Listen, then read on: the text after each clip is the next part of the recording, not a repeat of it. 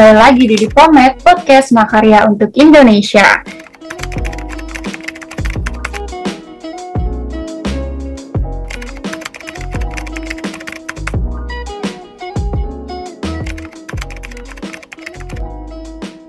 Selamat beraktivitas nih buat semuanya. Jangan sampai kelewat untuk selalu dengerin podcast-podcast terbaru dari kita. Sambil kerja atau sambil bikin tugas, ngopi-ngopi nih. Bisa dengerin podcast kita biar nggak boring. Biar makin seru, di episode kali ini Pomet kedatangan tamu istimewa nih. Seorang businesswoman, dosen sekaligus wakil rektor di Universitas Makarya Asia. Siapa lagi kalau bukan Bunda Siska? Halo Kak Endah, halo everyone, selamat siang semuanya. Kenalin, tadi udah dikenalin sama Kak Endah ya. Nama saya Bunda Siska. Oke, senang sekali ketemu Kak Endah di sini dan juga teman-teman semuanya. Wah, bagaimana nih kabarnya Bunda? kabarnya harus baik, harus sehat gitu ya. Nah, apalagi di masa-masa seperti ini kita harus punya positive mindset supaya kita tetap sehat, tetap semangat semuanya. Nah, itulah obat yang paling manjur buat kita semuanya supaya jaga tetap imun tentunya. Gitu ya Kak Indah ya. Iya nih Bu. Bunda lagi disibukkan apa nih Bunda? Selain ngajar di Unmaha tentu saja uh, karena di Unmaha sebagai dosen juga sebagai wakil rektor tiga, jadi punya kegiatan-kegiatan dengan mahasiswa-mahasiswa juga termasuk dengan Kak Indah juga kan. Ya. Nah tapi meskipun sekarang terbatas juga jadi nggak bisa offline ya Kak Indah ya, jadi kita juga seringnya uh, bikin event-eventnya online juga. Tapi kan tetap seru ya Kak Indah ya. Ya pastinya Bu. Kita mau membahas mengenai anak, orang tua, keluarga, bisnis, dan teknologi. Melihat dari tema yang kita ambil, teknologi sekarang ini kan banyak sekali membantu kita untuk membuka bisnis, banyak peluang-peluang dalam teknologi. Nah, bagi keluarga, terutama bagi orang tua, uh, banyak sekali orang tua yang membuka bisnis kecil-kecilan atau UMKM Tentu bantuan seorang anak dalam mengajarkan teknologi itu penting bagi orang tua ya Bunda. Hmm, betul, betul ya. sekali. Karena dapat ya. membantu memfasilitasi orang tua. Nah, menurut Bunda nih, seberapa pentingkah peran anak di bidang teknologi untuk membantu pelaku usaha, terutama keluarga yang ingin atau akan belajar membuka bisnis nih Bunda? Oke, okay. Jadi kalau lihat tema kita kali ini kan berarti kita bahas tentang generation ya. Ada di sekarang kita hidup di dengan uh, berbagai generasi nih. Seperti bunda ini di generasi baby boomer. Terus setelah generasi baby boomer ada generasi milenial generasi X Y Z gitu ya. Uh, nah jadi uh, karena sekarang kita ini nggak bisa uh, menahan arus teknologi yang semakin cepat jadi mau tidak mau kita harus punya flexibility jadi kalau kita uh, bilang intinya kita harus punya adaptasi, kecerdasan adaptasi uh, di antara di dalam hati kita, di dalam diri kita, ya. Terutama nih uh, sekarang Bunda lihat contoh diri sendiri aja nih. Bunda ini kan baby boomer. Artinya di Bunda lahir di saat di mana teknologinya tuh masih simpel banget nih gitu. Masih masih uh, kita tuh masih jauh banget dari dari teknologi-teknologi yang sekarang ini ya. Nah, sekarang ya berarti terus kita harus ngapain nih gitu ya di usia yang sekarang ini? Apakah kita mau tetap menolak teknologi dan kita tidak mau belajar banyak dan mengikuti atau kita harus terus mengikuti kalau kita mau berhasil, kalau kita mau sukses dan kita mau punya adaptasi yang bagus, kita harus belajar banyak. Nah, belajarnya itu pada siapa sih? Gitu. Sekarang kita lihat siapa sih yang generasi mana sih yang paling bisa menguasai teknologi? Tentunya generasi generasi muda ya, dan itu termasuk anak-anak bunda gitu ya. Uh, bunda punya uh, punya anak tiga nih ya. Yang satu sekarang sudah kerja mandiri profesional uh, di Lampung. Yang kedua ini dulu kuliahnya juga di Mahakarya Asia gitu. Kenapa? Waktu saat uh, dia uh, dia mau masuk kuliah nih ya, dia seorang sebetulnya dia seorang musisi nih, agak indah. Dia orang musisi ya, dia pemain biola gitu ya. Tetapi waktu bunda tanya, kamu mau lanjut di mana nih kuliahnya gitu. Uh, ya dia masih bingung biasa atau nah, anak muda pasti kalau nih kalau mau kuliah kalau nih mau, mau apa ya, ya iya ya ada ya nah terus sekarang gini kamu mau punya tujuan hidupmu apa? Mau jadi apa besok? Mau jadi musisi? Atau kamu mau jadi sesuatu yang lain gitu. Terus uh, Kak Rere ini anak yang punya Kak Rere ini bilang oke okay, aku pengen jadi tetap bisa jadi uh, seorang musisi tapi pengen sesuatu yang lain. Ada plusnya. Pengennya apa? Pengen kayak mama aja deh gitu. Dan pengen kayak mama aja deh pengen jadi pengusaha. Oke okay, kalau jadi pengusaha berarti kamu mau masuk mana nih gitu. Terus dia lihat-lihat kalau jadi pengusaha? Oh, jadi dia tidak tidak tidak menyuruh gitu ya. Tidak tidak meminta dia untuk kamu masuk sini ya kamu masuk sini. Enggak tapi membiarkan anak-anak kita ini berpikir uh, dia mau tujuan hidupnya apa kamu pilihannya apa? Pilih sendiri. Maksudnya dia milih jurusan manajemen. Jurusan manajemen di mana? Kampus besar kampus kecil tidak masalah. Kamu mau di mana pun uh, di mana pun kamu mau kuliah tergantung pada yourself pada dirimu sendiri. Kamu bagaimana?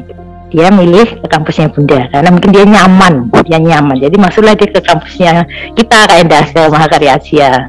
Dia belajar di situ akhirnya lulus.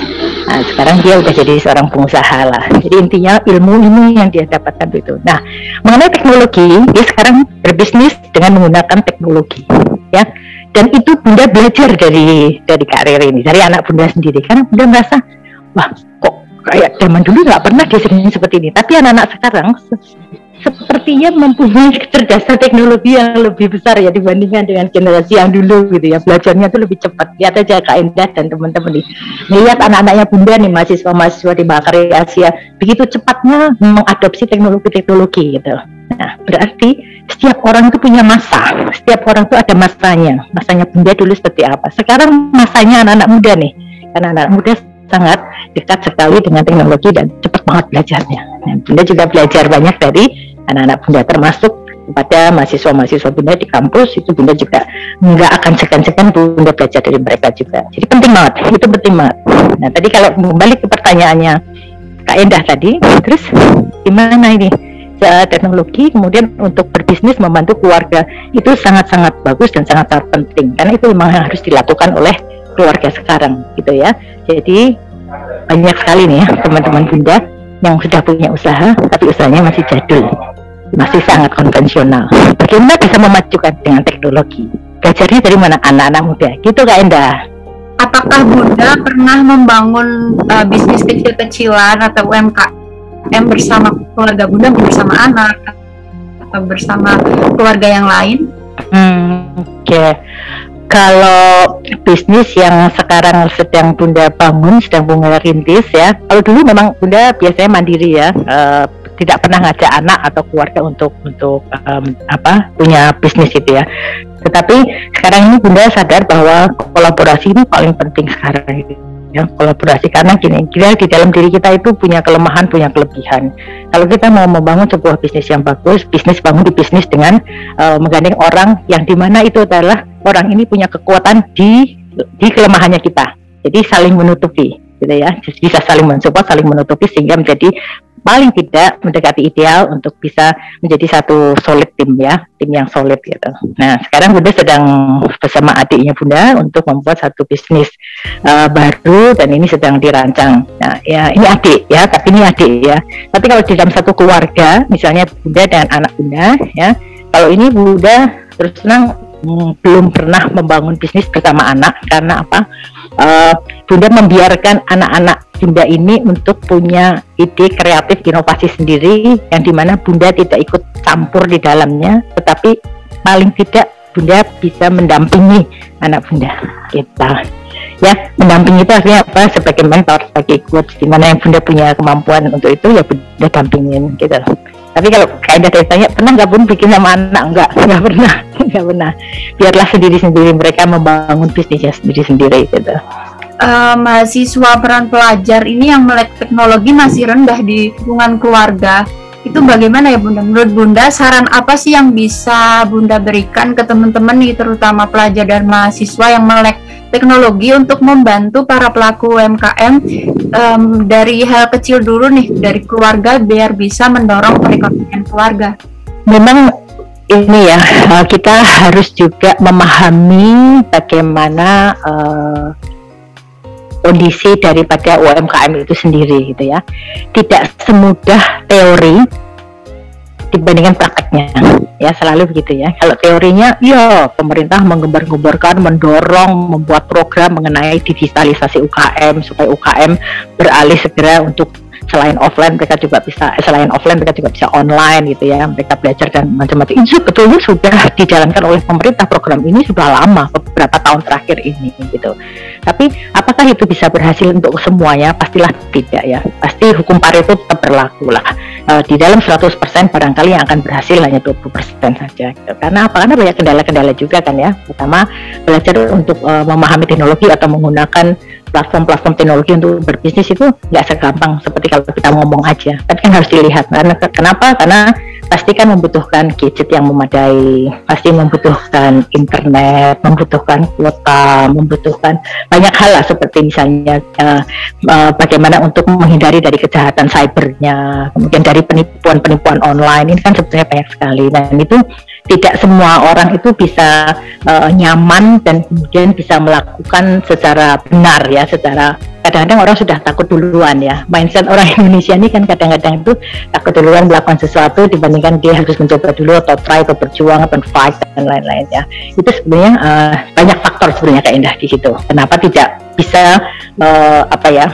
Uh, bertumbuh cepat untuk bukan itu menggunakan teknologi dalam berbisnisnya banyak hal. Tapi kita juga nggak boleh pesimis. Kita harus tetap optimis karena apa? Karena pemerintah itu sangat-sangat aware tentang uh, bagaimana masyarakat Indonesia itu bisa lebih cepat uh, apa ber, apa menggunakan teknologi. Karena apa? Ini kan momennya bagus banget nih pandemi ini kan seperti mendorong kita keras banget untuk supaya masuk terjun dan paham tentang teknologi ya. Semuanya langsung wah iya ya ternyata teknologi kita ini sudah tertinggal banget gitu ya.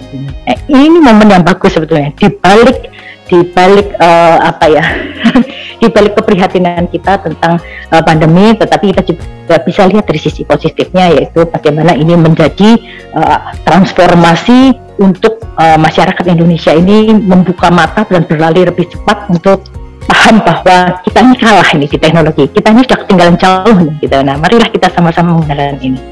Tapi itu dibutuhkan konsistensi aja supaya dari uh, khususnya dari pemerintah dari pihak dari pihak uh, apa di bidang pendidikan bagaimana kita memberikan masukan-masukan hmm, atau materi-materi konten-konten kurikulum-kurikulum yang mendukung untuk percepatan dan pemahaman tentang teknologi ini. Kalau kita lihat ya sekarang ya Pak Endah, kalau uh, sudah saatnya uh, di bidang pendidikan ini melakukan transformasi juga, terutama transformasi kurikulum. Bagaimana mengajarkan anak-anak ini tidak hanya dengan teori-teori yang sudah lama, tetapi juga harus ditambahkan dengan teori-teori atau uh, yang, yang bukan teori-teori saja, tetapi juga teori dan praktek dengan uh, based on teknologi yang sekarang ini. Jadi bisnis tapi based on teknologi, ya, seperti apa? Itu, itu perlu banget Kak Indah. Oke, terakhir nih Bunda, apa sih yang dapat kami sebagai mahasiswa atau sebagai seorang anak yang bisa kami lakukan dalam membantu keluarga dan keluarga sebagai belajar bisnis melalui teknologi? Hmm, Oke, okay. kalau dari pertanyaannya Bunda, uh, pertanyaan Kak Indah ini, boleh nggak Bunda mau nanya ke Indah? Kira-kira nih Kak Indah, kalau Kak Indah ini ya, di dalam satu keluarga, apa sih yang Kak Indah lakukan sih sebetulnya untuk keluarga?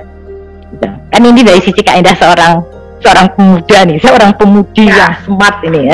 Kira-kira gimana Kak Indah? Boleh nggak Bunda minta kamu jawab itu sebelum Bunda nanti jawab? Kalau saya mungkin sebagai seorang anak, jika uh, dalam keluarga ada bisnis, tentu saya bisa hmm. bantu dalam bidang teknologi apalagi saya kuliah di Unmaha diajari bagaimana digital marketing bagaimana di akuntansinya. Pasti saya mengajarkan ke dalam keluarga saya bagaimana untuk uh, berbisnis melalui e-commerce atau bagaimana cara marketingnya. Karena kalau uh, sekarang mungkin orang tua hanya duduk diam di pasar atau di toko gitu nggak tahu baga bagaimana cara untuk marketingnya pemasarannya bagaimana cara menawarkan ke orang-orang seperti itu mungkin bunda. Hmm, betul kak Indah ya cuma itu bagi uh, orang tua uh, keluarga yang memang sudah punya bisnis ya sudah punya eksis ya. bisnis kemudian anak-anak ini harus membantu bagaimana orang tua ini bisa bertransformasi tidak hanya sekedar untuk yang secara konvensional tapi bisa secara digital atau secara uh, teknologi itu bisa membantu mudah-mudahan uh, orang tua ini bisa terbuka ya karena ini juga uh, bagaimana cara anak untuk menjelaskan kepada orang tua bahwa ini uh, eranya sudah berubah loh oh, Pak Bu jadi kita harus bisa mengikuti ini kalau enggak kita bisa tertinggal nih seperti ini dan dan ini harus dibuktikan oleh anak-anak. Jadi oleh kita sendiri sebagai seorang anak untuk bisa menunjukkan bahwa ini loh ada perubahan toh. Kalau kita menggunakan teknologi yang uh, bisnis dengan based on teknologi kita akan lebih baik lagi seperti ini. Nah itu bagi yang sudah punya bisnis kan Kak Indah. Nah bagaimana kalau di suatu keluarga belum punya bisnis nih? Misalnya anak ini sudah punya kemampuan untuk bisnis gitu Kak Endah tapi orang tua belum punya bisnis nih. Misalnya orang tua pensiunan ada duitnya nih. Ya duit yang lumayan nih dari uh, pensiun kemarin nih gitu. Nah tapi bisa dilakukan Kak Endah betul uh, bagaimana kita bisa menjelaskan kepada orang tua kita bahwa ayo kita create bisnis tetapi harus idenya kamu harus sebagai anak harus bisa create ide yang inovatif. Apa ya bisnis yang sekarang yang masih menguntungkan yang masih menjanjikan ya itu disampaikan ke orang tua. Dan sekali lagi dan jangan memulai dengan segala sesuatu yang besar. Mulailah dari yang kecil dari yang apa start from small. Kita tunjukkan bahwa ini bisnis bisa bertumbuh. Nah kalau orang tua melihat ini bisnis bisa bertumbuh yang kita jalankan dengan baik pasti dia akan uh, support kita. Dan kemudian kalau kita mau develop the business uh, mereka pasti akan support. Jadi start from small dan buktikan itu bahwa bisa berhasil. Gitu Kak Indah Ah, seru banget nih pembahasan kali keren-keren nih bunda ilmu dari bunda nih. Ilmu mahal tentang bisnis. Apalagi ini sharing-sharing. Ya, dan iya. amat ya sekedar sharing kak Indah ini ya, ya. sekedar sharing. Mm-hmm. ya Baik. Uh, apa yang terjadi sesuai apa yang terjadi secara realitasnya seperti itu gitu. Yes. Mudah-mudahan bisa menambah semangat ya kak Indah buat yang pendengar ya. ini ya. Pasti dong bunda uh, terima kasih bunda bunda Francisca Liwati nih ya untuk belum tahu nanti bisa cek aja uh, di Instagramnya Bunda. Instagramnya apa Bunda? Uh, Instagramnya Bunda Siska dot Diwati ya. Siskanya pakai S I S C A pakai C ya S I S C A Siska dot Diwati ya. Boleh DM Bunda kalau mau ada yang sharing-sharing mau ada yang curhat-curhat Bunda open kok Kak Indah. Jadi silahkan aja ya. Siap siap siap siap Bunda. Terima kasih banyak Bunda. Sama-sama Kak Indah. Tetap semangat ya Kak Indah. Tetap cantik dan smart selalu Kak Indah Siap. Nah, nih bagi teman-teman yang udah dengerin podcast kita, boleh dong share ke teman-teman, saudara, keluarga di sosial media kalian agar makin semangat nih kita bikin konten-konten di Pomet dan podcast ini agar semakin maju dan berkembang atas support dari teman-teman. Tunggu dan selalu dengerin kita ya. Jangan lupa untuk selalu dengerin kita di Spotify karena kita bakal gentayangan terus nih di Spotify. Wah, udah kayak konten horror aja ya.